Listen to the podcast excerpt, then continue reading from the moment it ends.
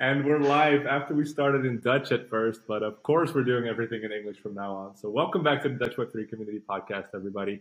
Where uh, this week we have a very exciting guest with us as well, Thony NFT. Welcome, and uh, good Yo. to have you here. Thanks for doing this, man. Yeah, thanks for having me, man. I'm, uh, of doing? course, I know you guys uh, for a little while now. Met you at VeeCon, uh, Jelle. Bo, of course, I've known you for yeah, months now. Had a great. So yeah, it's uh, it's always great to have a conversation with uh, friends, especially if you can exchange information and yes, share some educational stuff that uh, might be able to help people. So I really love what you guys are doing. So uh, yeah, happy to be here, man. Yeah. Awesome to have you. Thank you, man. Thank you so much. Yeah, and uh, thanks for being here again as well, Bo. How are you, you doing? Jelle? I'm doing well. Exciting, exciting things to come. Uh, really looking yeah, forward to the conversation with Thony hearing how he started off and uh, all of that. Let's let's dive dive in, right?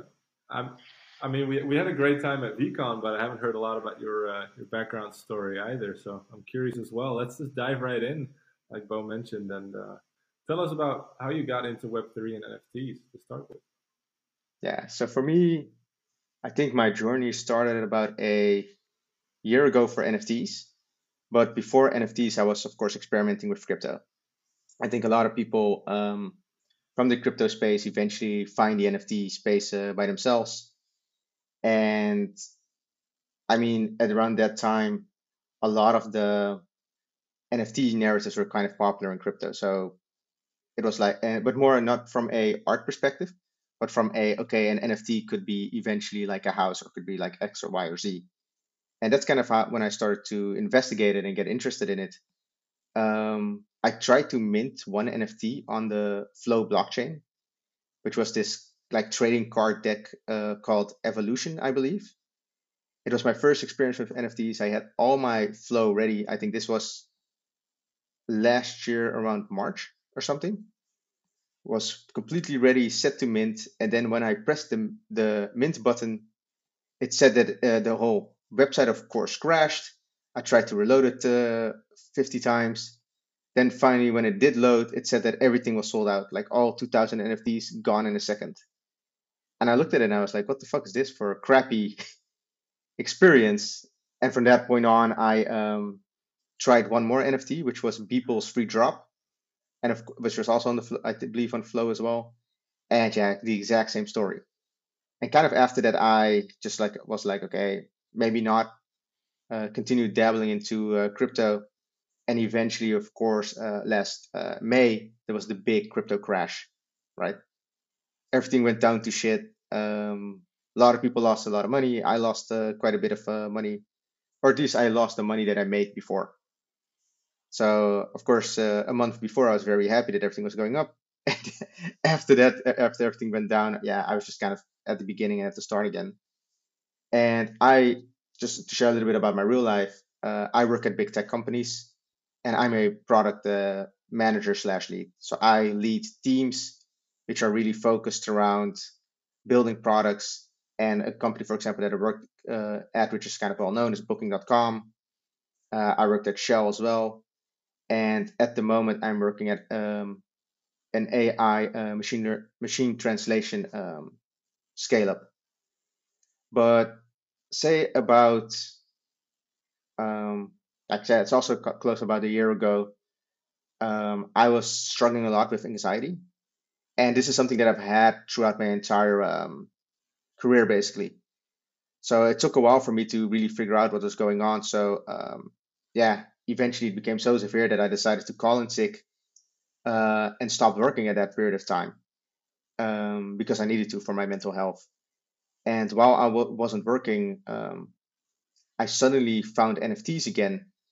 And after once I minted like my first NFT while being on sick leave, um, I got completely addicted to the entire thing. And when I say addicted, I really mean addicted. Like it became really unhealthy. And from that on, my my NFT journey started. Uh, I spent like 12 to 16 hour days trying to be awake and really yeah focused on trying to keep up with all the latest information. Uh, I had a lot of fun doing it, but it was quite intense uh, as well. All right, we, we just got rugged by the internet, but uh, we're back. So uh, well, welcome back, Thony. Yes. You were just telling us uh, your your really interesting backstory, and you were telling us that you worked at big tech companies and also including companies like Booking.com. So if you can pick up there, uh, yeah, please go. Ahead. Yeah, definitely. So uh, yeah, I have a history at working at tech companies as a product manager. Booking.com is one of them. Before that, I uh, worked at Shell for a year.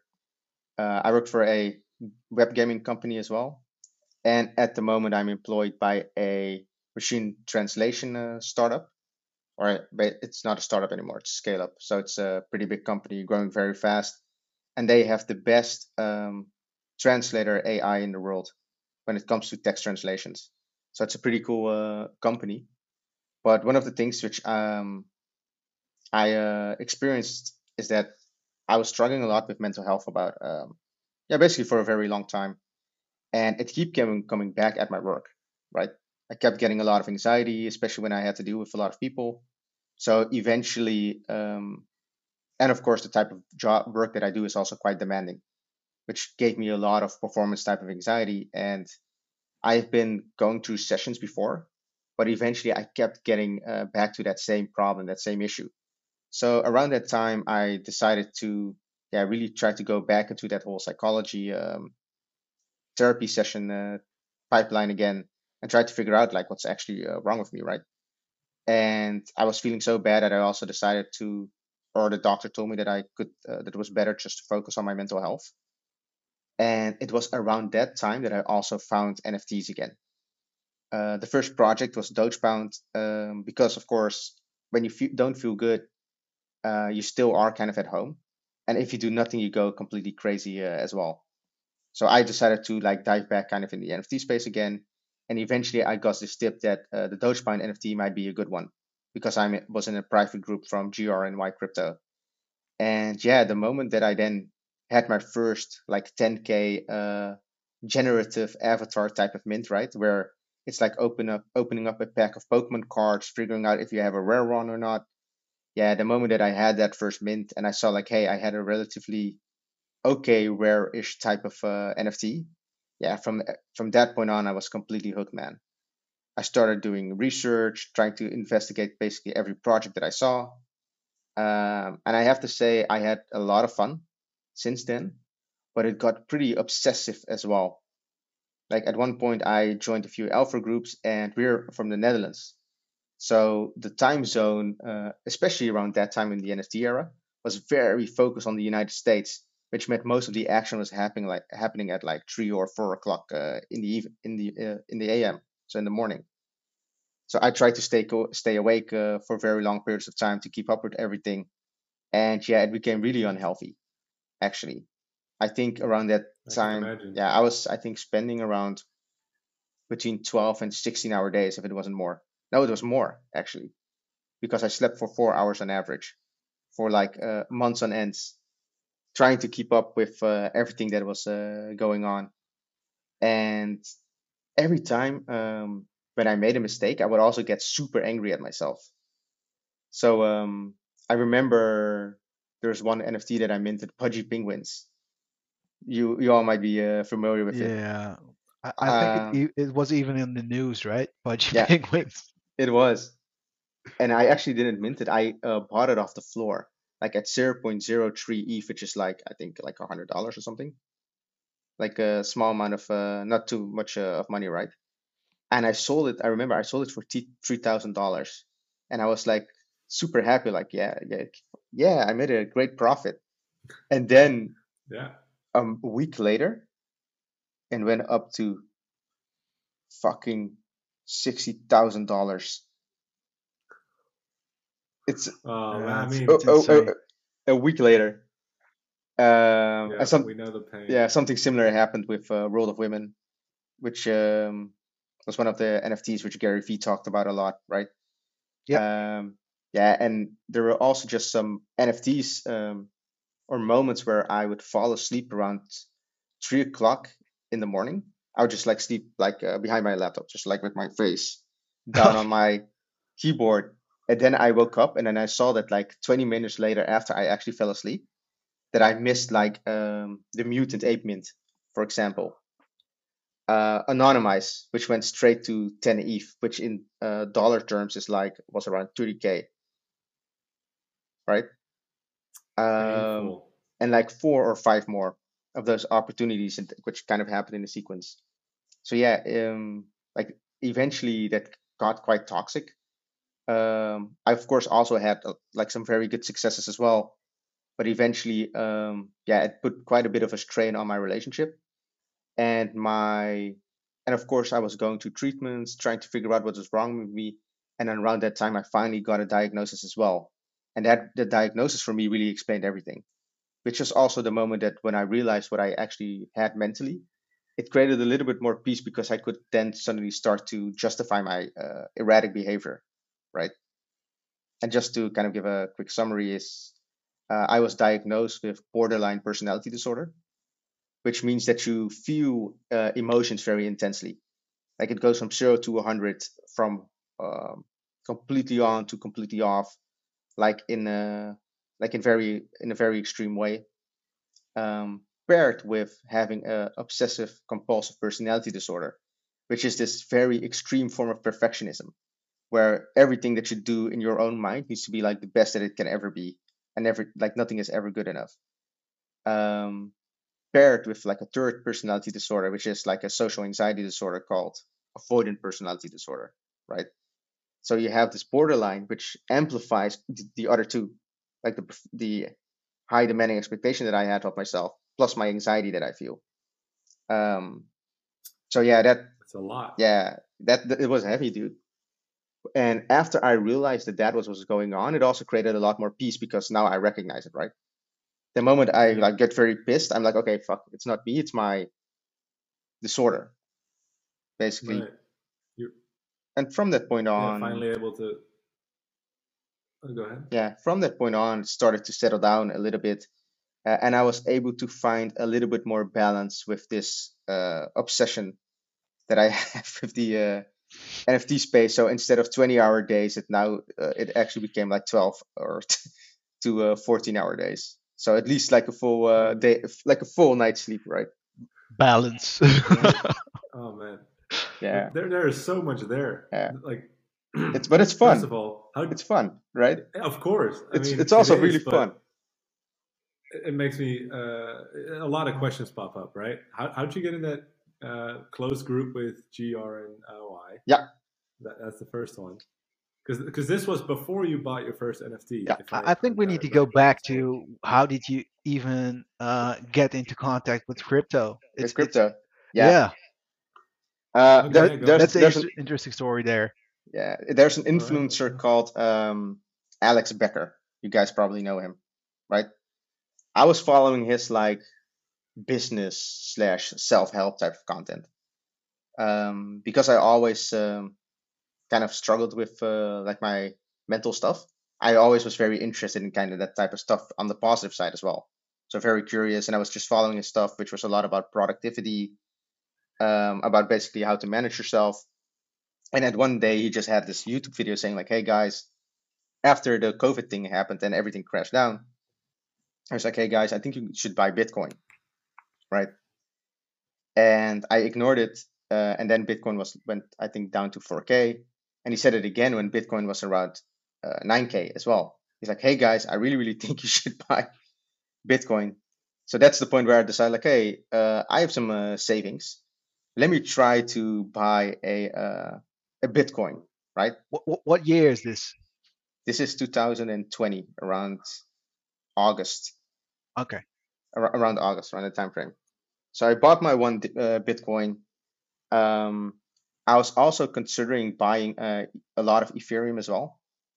Um, but instead, I bought a rental apartment. Um, Solid a, investment. yeah, but the the like if I actually uh, did what I originally planned to do, which was, was put it in Ethereum, it would have Ethereum was two hundred dollars. Eight hundred percent or something.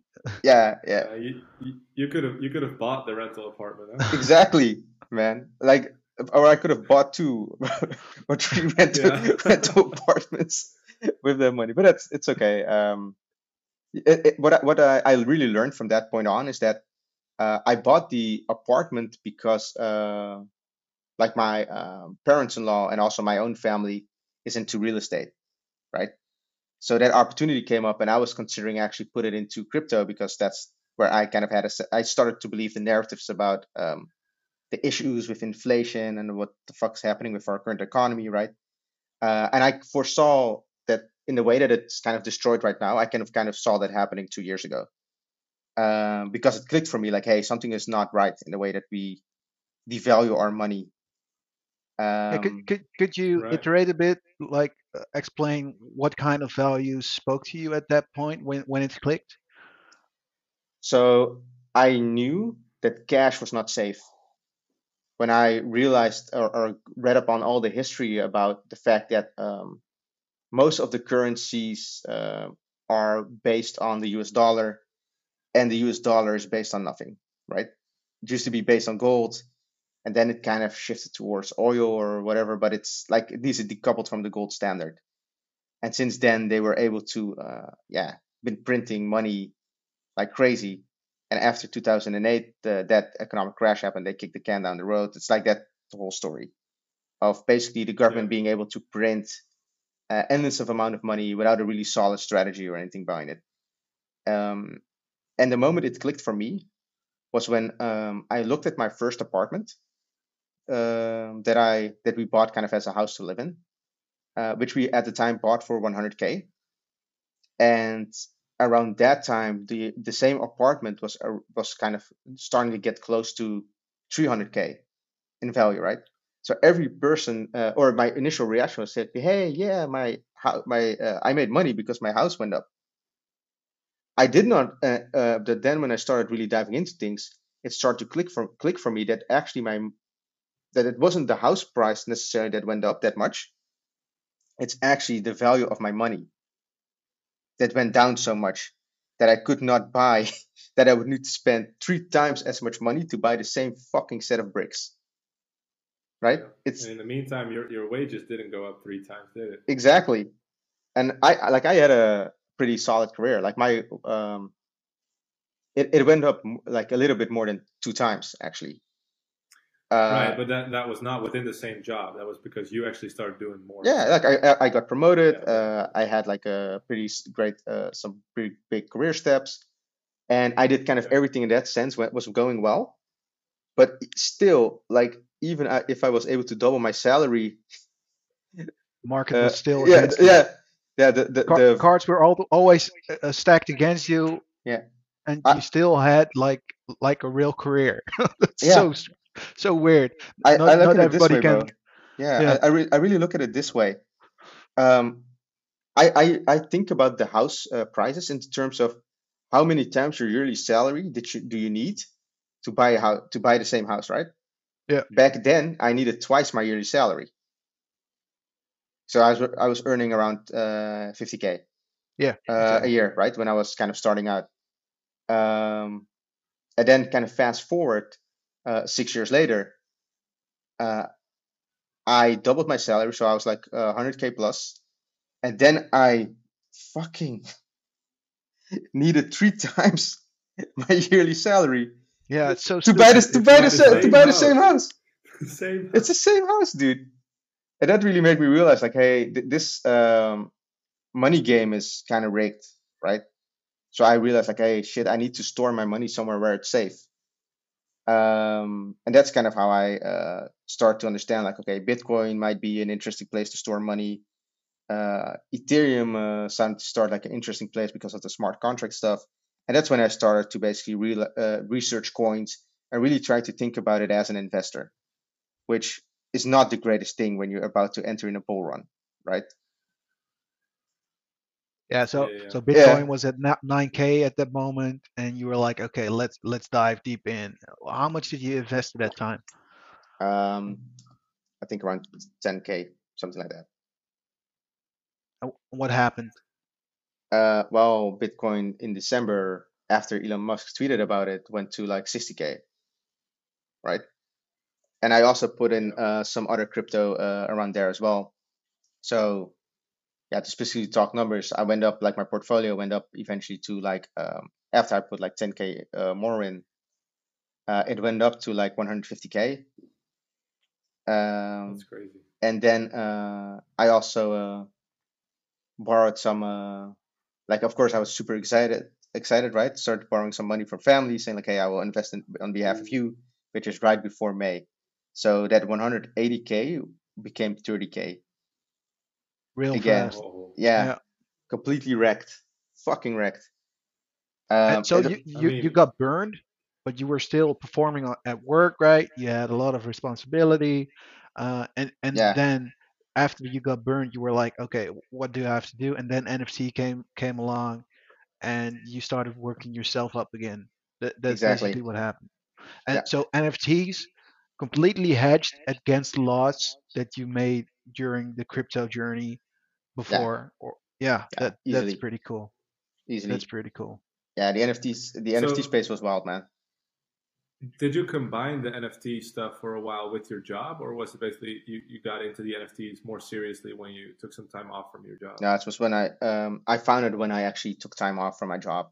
Um, because what I'm doing, um, just like as a way to get better, is that I have two mental health treatments at the right at the same time. Yeah, And uh, that's a Um, really intense. Uh, yeah, super intense. Um, because uh, if you talk about mental health, um, and by the way, if you're uh, watching this and you're a doctor or psychologist, uh, sorry that I'm. This is my own interpret- interpretation. It's not necessarily like a medical, Perspective scientific proven from- thing. from a- yeah, from a yeah, client, exactly. right? Yeah, exactly. Like a, a perspective from a patient. Yeah. But uh, it, it seems like mental health issues can be like on a cognitive level. Like, okay, I feel depressed. Um, I'm not happy with the way that things going. Um, and that's, I, I guess, what most people have, especially right now with the things that Corona uh, happened. People don't really feel well on their skin. If we go one layer deeper, you would be talking about behavioral problems, which is really like, okay, I have certain patterns that I keep repeating, uh, which is not constructive in my life, right? Like I'm walking away from important things. I'm treating people badly that I want to do. I'm not standing up for myself, that type of thing. Yeah. Um, most people, when they have uh, deeper issues, are kind of in that category. If we go like even a level deeper than that, we get to the area of personality problems. Um, and that's when uh, a lot of the issues um, that you have basically were created when you were very young. Okay. I myself have had a pretty traumatic childhood when it came to like domestic violence. Um, and yeah, just experiencing a lot of bad shit. But it happened so early in life, like at three years old, that I Yeah. immediately went to that kind of like survival, fight or flight type of mindset from a young age. So a lot of the issues that I have are on that personality level because it, uh, it has been with me for such a long time, which means that the psychological treatment that I have to do is like a two year program to rewire my brain, Wow. actually. So even though I logically know how I would want to respond, I need to kind of rewire or restart or reboot my personality again. So that's one of the train like retrain. Oh, oh, yeah, exactly. crazy. So it's that, and then also in combination with um, post-traumatic stress treatment as well.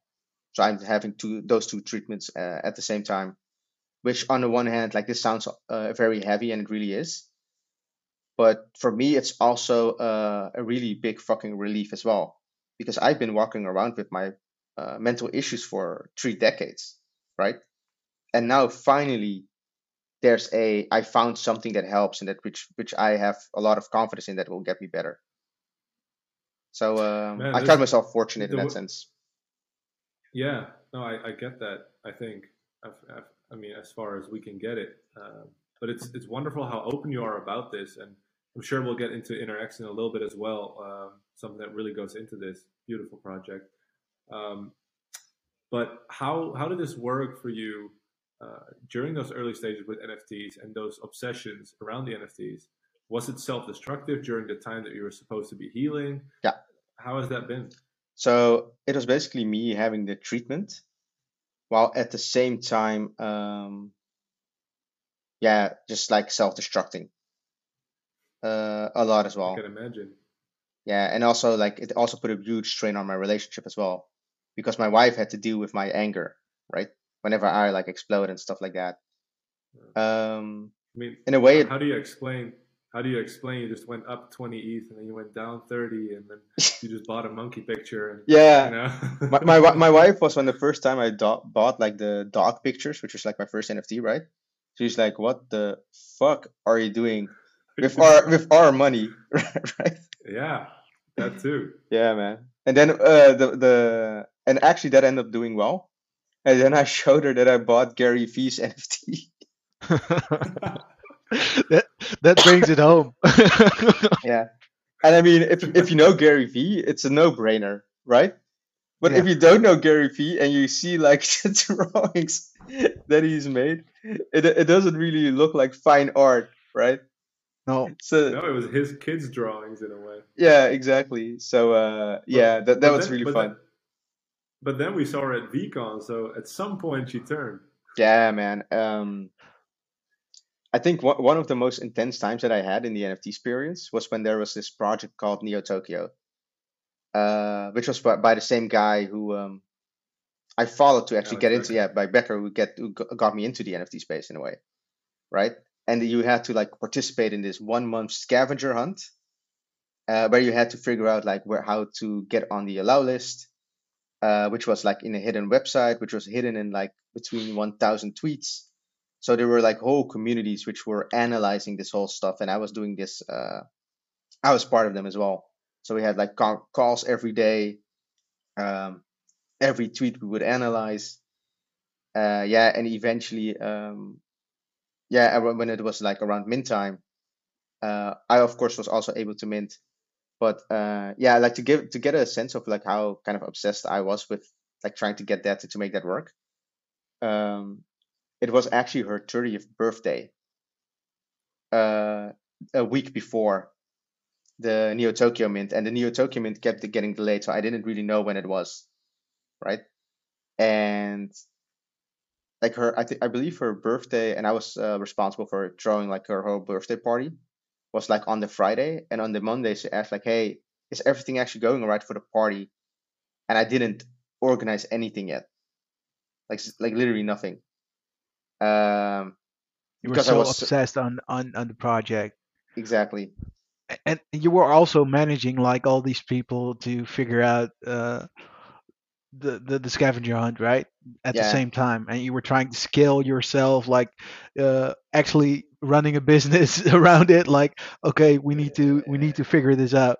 exactly. Yeah. So uh, yeah, and eventually, uh, like I kind of broke down, and uh, I uh, she told me to ask help, kind of of family members, and they were very gracious and kind of helped out with getting the food and the whole party organized. And it was like I think one or two days after that birthday uh, that the actual mint happened, and I was uh, able to get the NFT. Um, and that NFT itself, uh, like really changed my trajectory as well in the space. Like I met a lot of my uh, close friends that I have in the space from there. Um, I sold it. I should have sold it, of course, when it was at the top, when everybody had like too high bloated expectations. Um, my, But it gave me a lot. everybody sell at the top, man. yeah, exactly. Right? I mean, But it it gave me a lot of uh, yeah, I, I got a lot of value back, and I had some pretty great successes in the NFT space as well. So uh, I definitely cannot complain. Um, but it hurts. But it's never easy looking back, right? When yeah, you just a- get get some perspective, it went up like 120 ETH, right? Yeah. It no and, and because I have an elite citizen like a like one of the top 200, mine went up to was probably between 150 and 200 ETH or something. Yeah, and and to so and to put that in for- dollar terms, for more more perspective, ETH was at 3,800 euros at that time, right? yep, Yep. we're, talk, we're, we're we're talking about mo- like this more than half a million euros yeah, I mean, that that we're talking about, and I didn't sell it because everybody was believing so much uh, in it what NFT. they sp- yeah, in that NFT space. I'm sorry, in that NFT, and you got it for free, right? As well, like it was a free mint. So um, it's like being part of a cult, in a way. Yeah, pretty much. It, it, it really is, and it's hard to get out when you're part of a, an NFT community and a kind that kind of cult feeling, where everybody's hyped up and believes in it. And I'm not the only one. Like I think I have like at least 1,000 other people that I kind of know within that community. Well, it's basically almost everyone in the community is like, "Fuck, we should have all sold," but we really believe that this would be like the end all be all, right? Yeah. It it at one point it passed Bored Apes in terms of floor floor Yeah, price. wow. Yeah. So how, how is the collection doing right now? Um, it went from a 80 ETH floor price to probably around 8 ETH right now. So we're like 90% uh 90% down. But I 90% down and still worth 20k. yeah, so it's it's still uh, like from 0 to 20k is not bad. It's just that from 0 No. to 700k back to 20k doesn't feel like the best thing in the world, right? no, Um, and I, I learned like if I look at my whole journey in hindsight, I learned so much, man. One of the things that I learned is that people in general love Ponzi schemes, right? And a lot of cryptos, yeah, being part of them and being on the top of it is great. exactly. And the top is always at the moment when you want to sell the least. The moment you really do not want to sell, and uh, uh, that's that's probably when you're close to the top or, or at a place where you should probably sell, which Oh is shit. which is very hard. I, I'm in trouble right now. Yeah. I don't want to sell right now.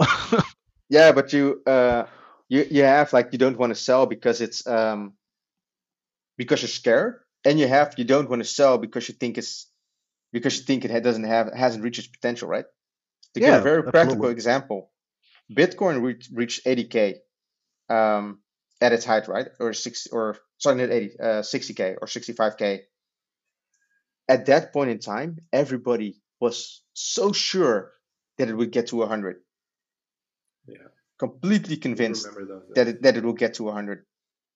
So when I see a collection, and I that's this is what I will do going forward. If I uh, have the fortune to be kind of part of another NFT bull run or a crypto bull run again, is the moment people believe uh, something will be at 100k, or, and everybody believes it, that I'll probably sell it around 60 because the Yeah, that, because the price of 60k factors in the fact that people expect it to be 100 eventually. Because otherwise they wouldn't be able to pay they wouldn't be willing to pay uh, 60k for it. And it's the same thing It's for the same the with- nft with nfts if everybody expects the market to go down, it probably won't anymore. Right? Same way. If everybody expects it to go up more, it probably won't. exactly Because everybody's is, is acting on their expectations already. Yeah, indeed That's interesting, man. So then at some point, like, first, let me ask, how are you doing right now? i'm uh doing pretty okay i have to say it goes up and down still pulling? Are are you still out of the job, or are you back on your job? no i'm uh still in the middle of uh treatment Yeah, her Alright. treat, treatment is for, for, for two years or something like that, right? Yeah. It's a, it's really intense. yeah and i think i've already had i'm nearing close to one year already so there's like Mm. one about like half a year to a year more to go of treatment Okay. um and i think the other one like the more trauma focused one is i think maybe three months or something. Will be three to four months i think. So um are you are you still pulling like 16 hour days on, on crypto, or have you been able to dial that back a little bit as well? nah I'm, i think i'm probably still around 12 to around 12 hours or something i think between 12 and 16 but the the nature of it uh changed as well. Like what i'm doing right now is just some small just like doing small projects with friends um because one of the things that i also uh, really wanted to focus on is because i mean i'm doing things which on paper seem productive right or which are theoretically productive but the only reason why i can do these do these things that i'm doing is because they give me energy right? Yeah. because I am It- just in general exhausted. It's that those things themselves uh, interest me so much that it drives me forward, right? Um, it has the same effect that for me that playing a video game that I binge. Uh, and it, if, if it wasn't for that, I would right now just be kind of out of it because I can't get myself to do more kind of other stuff. Uh, if I'm completely honest, uh, which means which is on the one hand a very great thing because it means I'm really enjoying myself, right? I'm really doing things that I love, and that's something which I had for the first time really in life. I think that I found a space Wow. which I am like I, I always wanted to do or experiment kind of with starting small stuff and just and playing around uh, kind of with businesses. Uh, but I never could find something which felt right to me. Uh, and that's has been something that I've been very insecure about because um, I come from an entrepreneurial family. There's kind of expectations around there as well, and I never really found something that really clicked with me till I found uh, NFTs, especially. And it wasn't crypto; it really was uh, NFTs and the nature of smart contracts and how I think this will develop in the future. That um, for me made kind of it really click, and that I finally found something in my life that I'm extremely passionate about. Um, how how is that how is that different from the tech jobs? Very, it's very different.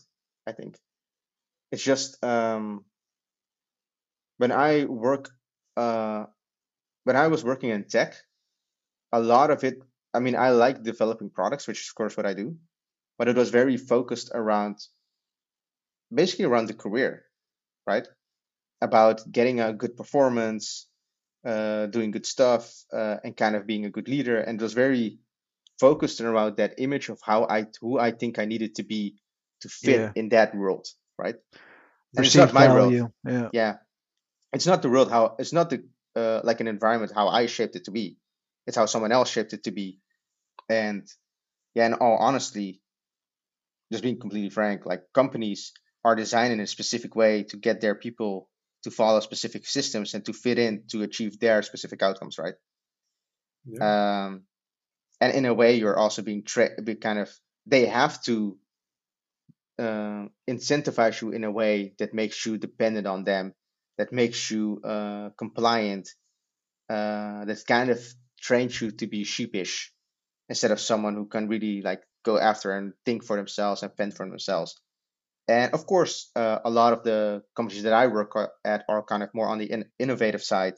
So they ha- so they are more give a lot a little bit more space in terms of you kind of figuring out who you are in yourself. But inherently, uh, it does um, at least for me just didn't click in that sense because I want to be kind of someone who can do this my own thing, kind of be more independent and do things in a way that I believe in, right? and I really never resonated at the companies that I worked with uh, when it comes to that. So, so it sounds like you had these entrepreneurial tendencies during that time already. Why do you think those only started showing within those uh, Web three environments? I think it's because I found something that I cared uh, cared enough about that I didn't do it because I thought I should do it.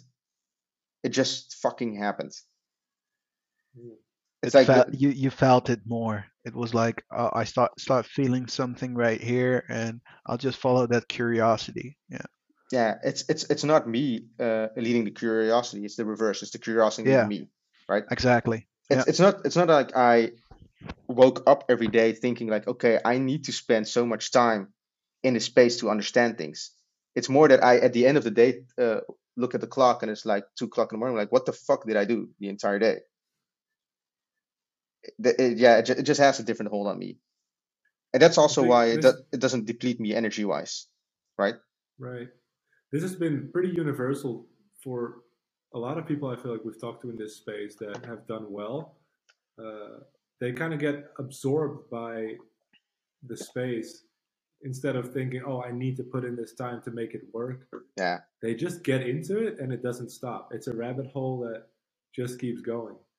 Exactly. And, uh, it's really special. What What do you think it is about this space? Is it the autonomy that people feel when they build in this space? Like, hey, it's it's the little guy against the big guy, so to say.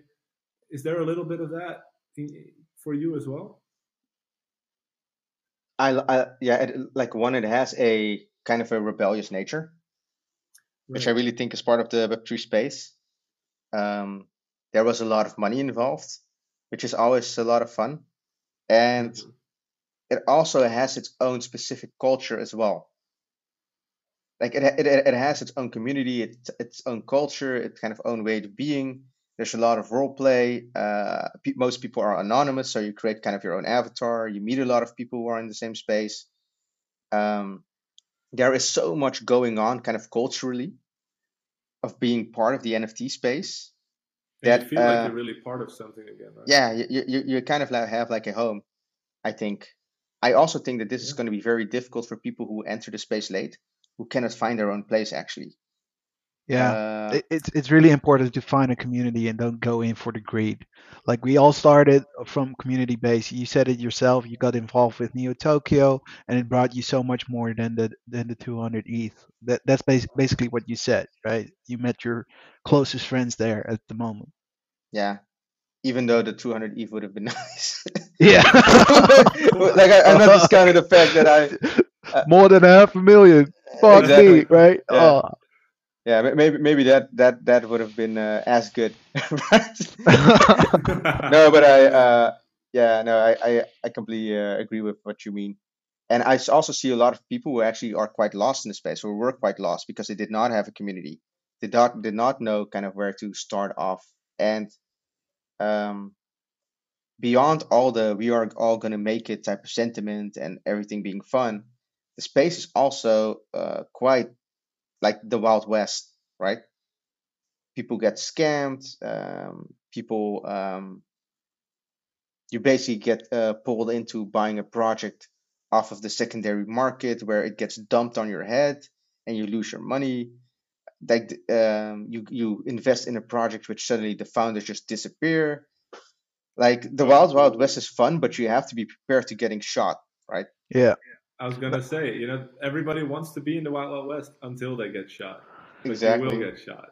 Yeah. We, we try to advise everybody to just uh, spend the money they can afford to lose. Yeah. Um, completely. I, I think that's a that's a really important part, uh, and I think you can completely agree on on the subject. You've been there. You've been overextended. You came back from the dead a few times, but yeah. Uh, what would would be a sound strategy in your opinion, uh, financially wise? Like, how would you do that percentage wise? Like a little bit of investment in real estate, a little bit of crypto. What would be your balance? I think um, I think one, one thing which you really need to realize when it comes to these things, which I learned from this whole experience, is that that we're dealing with market cycles. The macro cycle is a lot more important than what's happening on the micro, right? Yeah. So the the, the macro is like this, right? Yeah.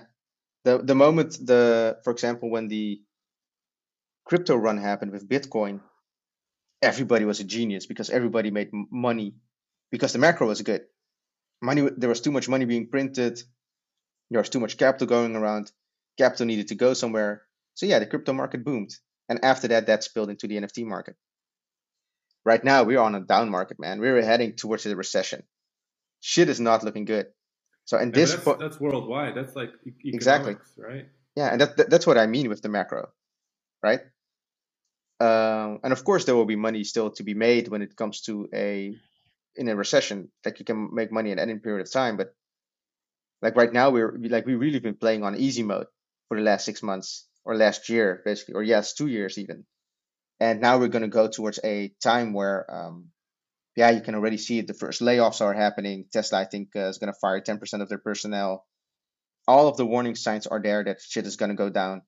And when you're in a time period where shit goes down, having cash is not a bad idea. Mm. To be honest, I think real estate pl- prices are also kind of at the top of their market cycle. Um, I mean, the interest rate, I think two months, three months ago when I, we sold our house, um, or no, no, maybe like half a year ago when we bought our new house, which uh, is being built, we paid like one and a half percent of interest on a, uh, I, I, I believe on a 20 year time frame. And right now it's above 3% already. That happened in only six months. All the like housing prices will, real estate will crash. Right now, what you want to have is you want to have enough cash for the moment when shit goes really goes down again so that in the next one to two uh, one to two to three years you can kind of reaccumulate again. And actually buy the assets for cheap when a lot of people actually do not have money. Right. That's that's how i um, kind of think about it. And of course uh, having some play money so you can keep experimenting with stuff like nfts and novel technologies i think that's also a good idea. Yeah i, I, I think being active in the space right now and building uh, the way you are, the way we are. Uh, yeah, Yeah, you're not actively investing, but you're you're learning, you're participating, and then when that bull run comes, you're set up properly, right? Yeah, because you've been paying attention all the time, right? Yeah, Your eyes have been on the ball, and when the ball starts to move, you know where the ball's going to go, so you can actually take a shot. That as a lot of people um, in these times keep their eye off the ball, or they will exit the space because they basically have been just so scared from the stuff that has been happening uh, that they will miss the next big moment. And I'll be keeping my eye on the space for the next three, uh, three to four years to ensure that when that ha- moment happens, that uh, that I that I'm at least there at the right place at the right time. Because for me, NFTs uh, really have meant two things. On one hand, it was this huge big party that we had last year where we met a lot of people, had a lot of fun, made some good money, uh, and which all went to shit, right? Like the club is closed, is the club uh, like it's uh, is already closed. Lights turn Uh, on. Yeah, li- li- li- lights turn on, people This is the vomited. Yeah, there's This like the shit meme where- everywhere. where crypto bros were in uh, first class, and now crypto bros are in, in coach again. You know? Exactly. Like we're, we're like the, the the fun is over, right? Yeah. the the the party is over for this time uh, for this time around. Um, I think for on one hand, the NFT really means that to me, uh, and I learned a lot about NFTs, right? Technology wise, I learned how to smart contracts works. Uh, I know how to read metadata off of smart contracts. I know how to mint directly. Like I understand what's happening on the back on the kind of what happening on the background. That's one way that I look at the NFT space, as in this, it was this huge party and network of Ponzi schemes where we all uh, bought things, sold stuff, and just had a very good time. The second way that I look at NFTs is that I believe that this is going to be like a foundational piece of technology that will change the entire fucking world. Yeah, I agree. It's a nice separation as well. I've never really pulled those two apart that way, but Yeah, Yeah, it's it's very. I mean, we hear this a lot, this comparison, right? But it's very like the dot com bubble. The dot com bubble was the party where people made money, and afterwards, uh, after the light turns on, we saw what a shit show it was, right? And if you and then if you fast forward to now, you see that in like we cannot imagine a life without the internet. I think that in 15 years we cannot imagine a life without digital ownership and owning digital assets. It sounds like the dumbest fucking thing right now. If you're not familiar with the gaming space, right? Uh, because that's where it really happens, where people buy skins uh, in games like Fortnite or stuff in Roblox. That's like where we can actually see like the first small practical use case of people wanting to own digital goods. Yeah, I Which- think I think it's for for for listeners. It's a it's a really good point. Like, ask yourself: Have you ever paid for your daughter or son's Fortnite skin? That's just the basic basics of digital ownership right there. That's Yeah. why it's valuable. and, Yeah. and then Exa- digital ownership is only one part of what the blockchain is actually offering, right? Yeah. There's also all the security, decentralization, transparency. It's easy to analyze. Like there's a whole plethora of stuff that will be uh, changing. Yeah, and I think industry. and I think the most important thing uh, about like the whole list of reasonings, because I I'm a huge fan of decentralization, right? I just don't think the world cares that much. I I'm also in the same way that I'm very a big uh, someone who's really for privacy, right? But every time I see an Nobody app- gives a fuck yeah, about privacy. yeah. but every time, but every time, even me, when I see an app and it has like this whole terms of conditions, I'm like, okay, fuck this, accept. Yeah. No matter what fucking data I sign away. So uh, I think uh, decentralization is kind of similar to that. The big use case that I think is that the smart contract uh, allows us for is that interoperability. Other people can build on top of each other's IP and on t- top of each other's smart contract. So it's like this new f- way of to open source things with fucking assets, right? Yeah. So in my in my mind, everything will go to the blockchain. Real estate will eventually will probably be one of the last because it's the most complex, I think. But even houses will be like uh will be on the blockchain. Uh, my my grocery store membership will be uh something on the blockchain. Um, Energy, My- salary, every Education- every edu- registration. Yeah. edu- ex- exactly. Like every Your, kind of your digital entity- identity. yeah well, well it will all go to the blockchain i think eventually and nfts are kind of the container in which we can package real life entities and also digital entities and kind of give it a representation I know that sounds very fake, so let me give you a very practical example in the real world. Think about when you own a house. What is the actual thing that you own? It's The it's it, the it's a it's a yeah. deed. It's the deed. It's that piece of paper in this uh, ledger that uh, says, okay, I uh, this person is the owner of uh, that piece of property, and we all agree that that's the truth, right? Which is the reason why I'm allowed to live in my uh, in my house. Yeah. Um, an NFT is the exact same thing. It's a digital re- registration of an entity, uh, and if everybody believes it's real, it's real. If everybody kind of honors kind of that piece of code, right? Yeah, And we kind s- of consensus. Yeah. Exactly, and that's what we see happening in the world. That with when it came to art, uh, like these kind of art and membership type of things, we all as a community accepted that the digital registration, uh, that that entity was real, and it can also be safeguarded in that way because of code and things like that. But yeah, basically, um, and the same thing when you think about a when you're going to rent a place, the contract that you're going to have, which says like, okay, I'm the tenant for a specific room that I'm renting out renting, that contract will also be an NFT or be like on the blockchain as well. I think. Yeah. And and the powerful thing is like the execution part, right? The the governance and execution part of a smart contract is programmed into the smart contract. Yeah. So if if if condition X hasn't been met, we do this. That that's basically what happens. It's just logics at it, at its core. Yeah, and it's it's actually bringing agreements um, to the digital world. Actually, I think I think agreements well of put. ownership. Yeah, I think I think it makes it really easy for uh, anybody that is not within the NFT space yet to understand like, hey, what is this blockchain actually going to do for me? And That's a Exactly. great example. And we can build on each other's agreement as well, right? You can I can say like Bo has an agreement that he owns uh, a specific asset, and because I know that Bo owns that, because all, all, everything on the blockchain is public, I can then suddenly start uh, tailoring stuff for um, for Bo, because I know that hey he's part he owns this smart contract, so I can build on top of that. And you might think like, okay, why would someone do that? But say um, say you're targeting students, right?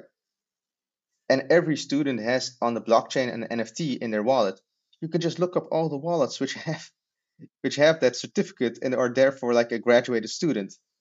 Do, do you So you- that will be that'll be uh, possible with all the privacy laws? Because currently, I mean, Facebook had to stop with their super targeted ads because there was too much of that information uh, available. Open to Do, the do you- do you think that'll be a problem? No, I don't think so because the thing which we will not see or which we, which we can safeguard is who the actual person is. True. Yeah. Yeah, it's, don't it's just a a name to data point. Yeah, we just we just know that that that, that there is a person or someone who owns a wallet that has that registration or that, who has that True. certificate. So we know the certificate exists. We don't necessarily need to know who owns the certificate. But we No. but the thing that we're targeting is everybody who owns who are kind of who owns that certificate because we know like hey those are students. So then because they own uh, say a degree which is then issued on the blockchain, they are automatically eligible for uh, say the product that I created. If they uh, if I then um, just market it, marketing it kind of in a general way, if they kind of find that product because they own that NFT, they suddenly can get access to the thing that I provided, which is only meant for people who have that certification. Yeah. Um, and this and this has like I cannot even begin to imagine in the different ways that this is applicable. In the same way that I could not imagine that the internet would be used for me to be able to call a fucking Uber in my in A- front a of my door r- right now, right? Which will drive me around. Like Yeah. this stuff, this stuff is all unimagine. Like you couldn't imagine. Think of this stuff Yeah. like 30 years ago. Just explain it to someone, like ordering a stranger to drive me around in a in a, in a van. yeah, Such a weird thing. It's really nice you said that. Um, yeah, I, man. I was I, I, I wanted to uh, just being mindful of the time we have. Um, I, I love the concept of giving back and uh, keep building on on the smart contra- contract that's that's there, and you're trying to do something as well, right? Um, you're trying to uh, create a community that's involved with your story, but also to open up the the the way people think about uh, mental health issues. It's called InnerX. Yeah. Um, it's an NFT project basically, but it, the the what what's like the mission behind it? What's the vision? It, it, it, it's really personal, right? So Yeah. So for me, because I'm, as I explained kind of uh, before, that I'm going through all my mental health struggles, I, the one thing that I kind of really missed in my life was a group of people which I now knew that I could turn to where I really felt understood, right? People where I kind of knew that, hey, I could share the things that I've been through. And I, I do have it like sometimes on an individual basis, but I never really found that in a combined community of people who who have been through stuff, through, uh, really been through some difficult stuff throughout their lives, uh, especially kind of at a young age, who kind of understand, who kind of gone through the similar things that I have. And I have had so many conversations with both old friends and new friends, for example, that I met in the space, that once I started my share my story, that they suddenly thought like, hey, shit, I actually have similar symptoms as you have, um, which is which can be explained by the things that I've been through. And what I really wanted to do with the project with InnerX is to create a safe space where people who kind of have been damaged in a way can find each other and basically share each other's story and be there for each other. It's not per se that we want to give mental health solutions, right? Because we're not doctors, we're not uh, we're not psycho- psychologists uh, ourselves, but we want to create a people where we can basically find each other and support each other and be and just create a community where we can also help each other. Um, because I the thing that I realized that once I have that genuine moment with someone where we share our stories and we really understand from each other like what we've been through, it just creates this sense of like it takes this load off your shoulders to know that you're not alone, right? And that's what I want to create, but then in a community forum. Those conversations where I had that I have with people when I shared my story and that people really felt understood themselves. I want to figure out can we create that on, on a growing scale?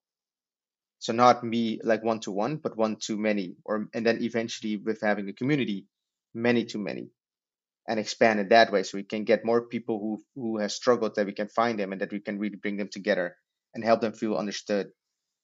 Um, as well as creating a place where they can then also learn about uh, the NFT space as well, right? Because it is kind of focused towards kind of those people, but also towards the other component, which is really focused around new technology. So, on the one hand, having that safe space is like the first mission that we're trying to do, and we've been going. I've been going a lot uh, back and forth uh, with the team members that I currently have about how we want to set it up when it comes to the NFT. And uh, the way that we're really learning, leaning towards right now is to actually make it a free NFT and to have people being able to join their community uh, to create kind of their own represent- representation of the things that they struggle with and that we can create an NFT out of that. So it becomes this really personal community. Everybody kind of has this unique thing that they own, which is their membership pass.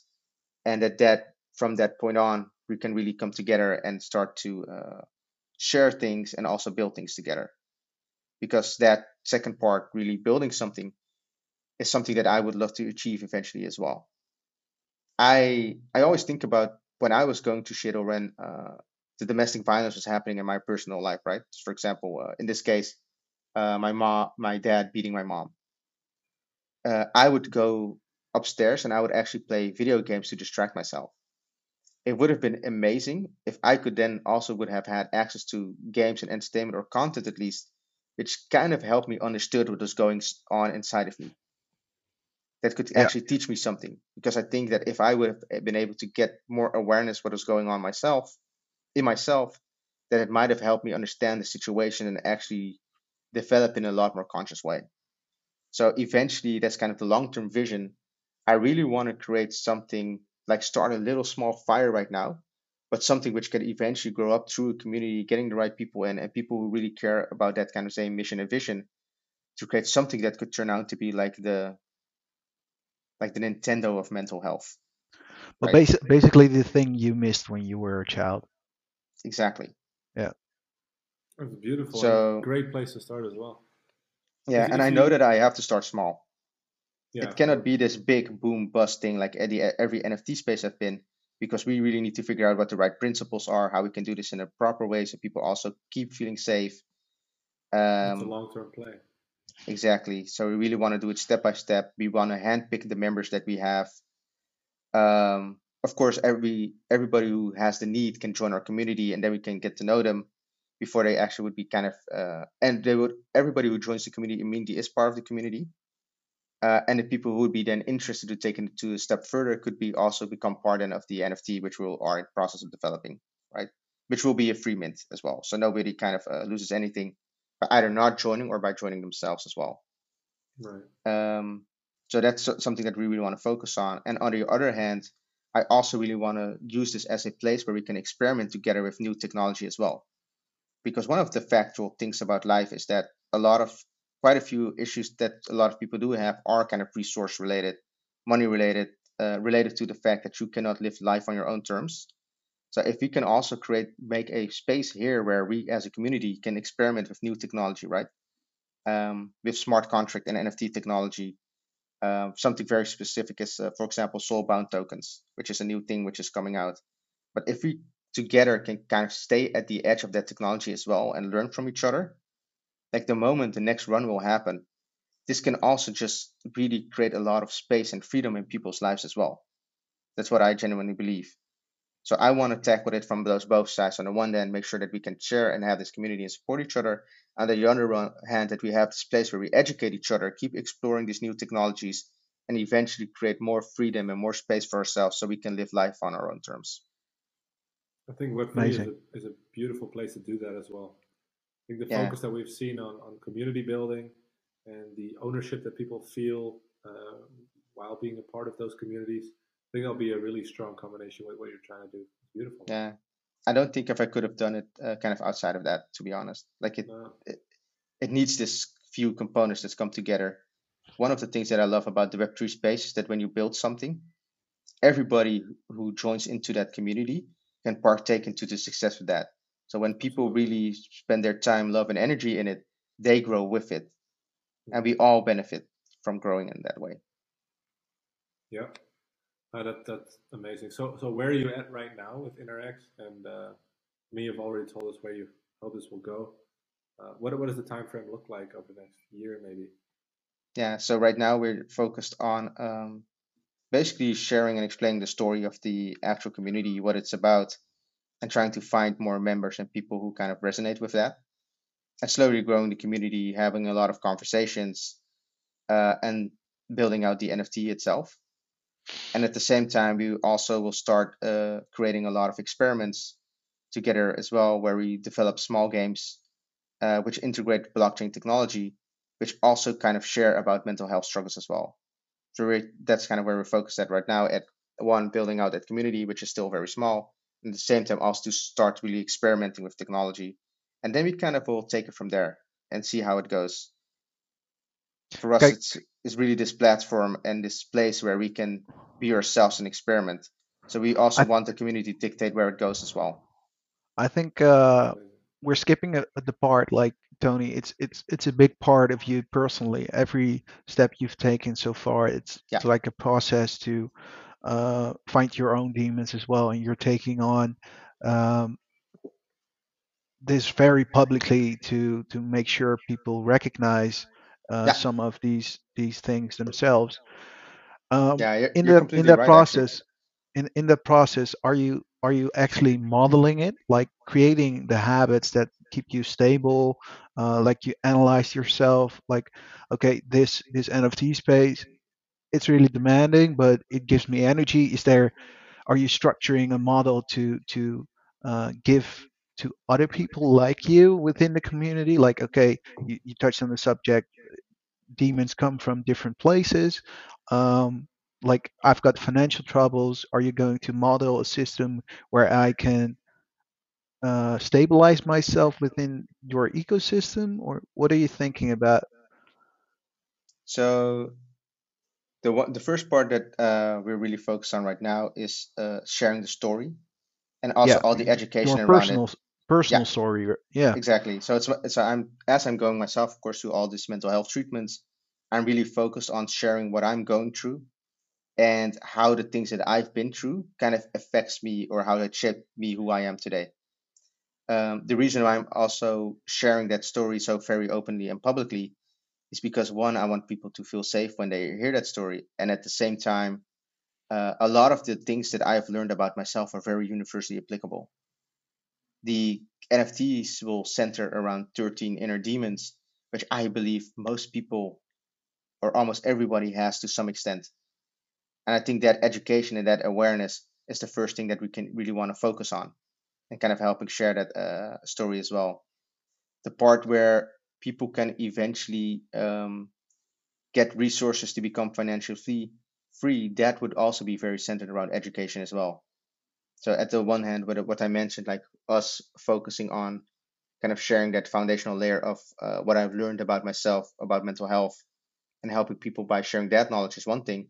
And the other thing, all the knowledge that we've learned about making money with NFTs, with trading, with um, opportunities that we see, also how to hedge risks, and what what type of new technologies are upcoming that you can experiment and build on. That's the other component. And I believe that the financial freedom will come from that experimentation side if people would choose to partake. But it's not like uh, we will create like a step to step guide for everyone, right? We create a place where you can find the right people so that they can, can take control of their own journey. Because one of the big things that I've learned is that as I was going to the NFT space, there were a lot of friends and family that I tried to help get into the space as well to also kind of uh, find their financial success. And it doesn't work unless people are intrinsically motivated. So we can create resources for people and a place where they can uh, basically go on their journey themselves, where they have people they can talk to and people who can share knowledge with them. But I do want the accountability to be with people themselves. And the Yeah, same thing only goes with yeah, you yeah, can you only can only reach do so out that much. hand. You can only Yeah, reach out that hand, and if, if they don't grab it, you know, there's little you can exactly. So the short answer to your question, Bo, would be education, both on what I the things that I've learned through my own mental health journey, and education around the things that I've that we've learned as a community around um, NFTs and creating and getting more financial resources through trading and uh, leveraging that technology. That's amazing. very cool.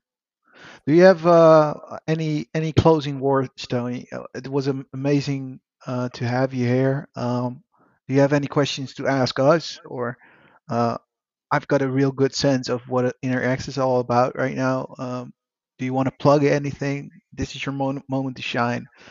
Yeah. So there's there's two things that I kind of wanna would love to highlight. Well, three things. One, if you're not in the Dutch NFT uh, Web3 uh, community, Discord, then what are you doing in your life? Get in there, go learn. Um, it's been amazing, like insanely invaluable for me. Like I have a lot of like you guys are became like real friends of mine, right? And we really shared and learned a lot together. And I cannot understate how important this is. We are so early still in the space that everybody's uh, reachable, reachable, and that you can still get in, to- in contact with a lot of people. And this will go away if you wait for the next five years before you start dabbling in the space, you'll be late. You will have missed a lot of great moments. And the Dutch Web3 community is just a great place to start. So that's uh, appreciate that. what I want to say. If you are uh, mentally, the second thing is if you are mentally struggling, please uh, reach out to me uh, and check out our Discord community and Twitter, which is uh, discord.gg slash innerx. It's pretty uh, simple. We'll put it in the Uh, and then you can find us. Yeah, then you can uh, find us, uh, send me a message, and I'll uh, do the best that I can, of course, to make uh, time. Which I think most people know that I'm a very accessible person. So don't feel, don't hesitate to ask me anything if you're curious or want to know or need help with anything. I think the last thing that I want to say, kind of as closing words, is that the big shift, the real big moment when things will go, will change the entire world, is when NFTs will come together with augmented reality.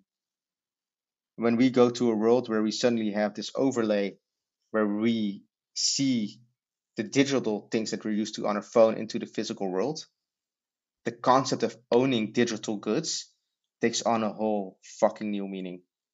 And it'll change the entire world in the next 15 years. And I've said it now publicly, I've said it a few times again. Uh, it's going to be fun to uh, look back at this because I'm putting, I'm, I'm betting the farm on this, right? all my time and energy, mental focus is going to NFTs, but also into the AR space because I know that this is the big one. This will be at least as big as when the internet came together with the personal computer and changed the entire fucking world.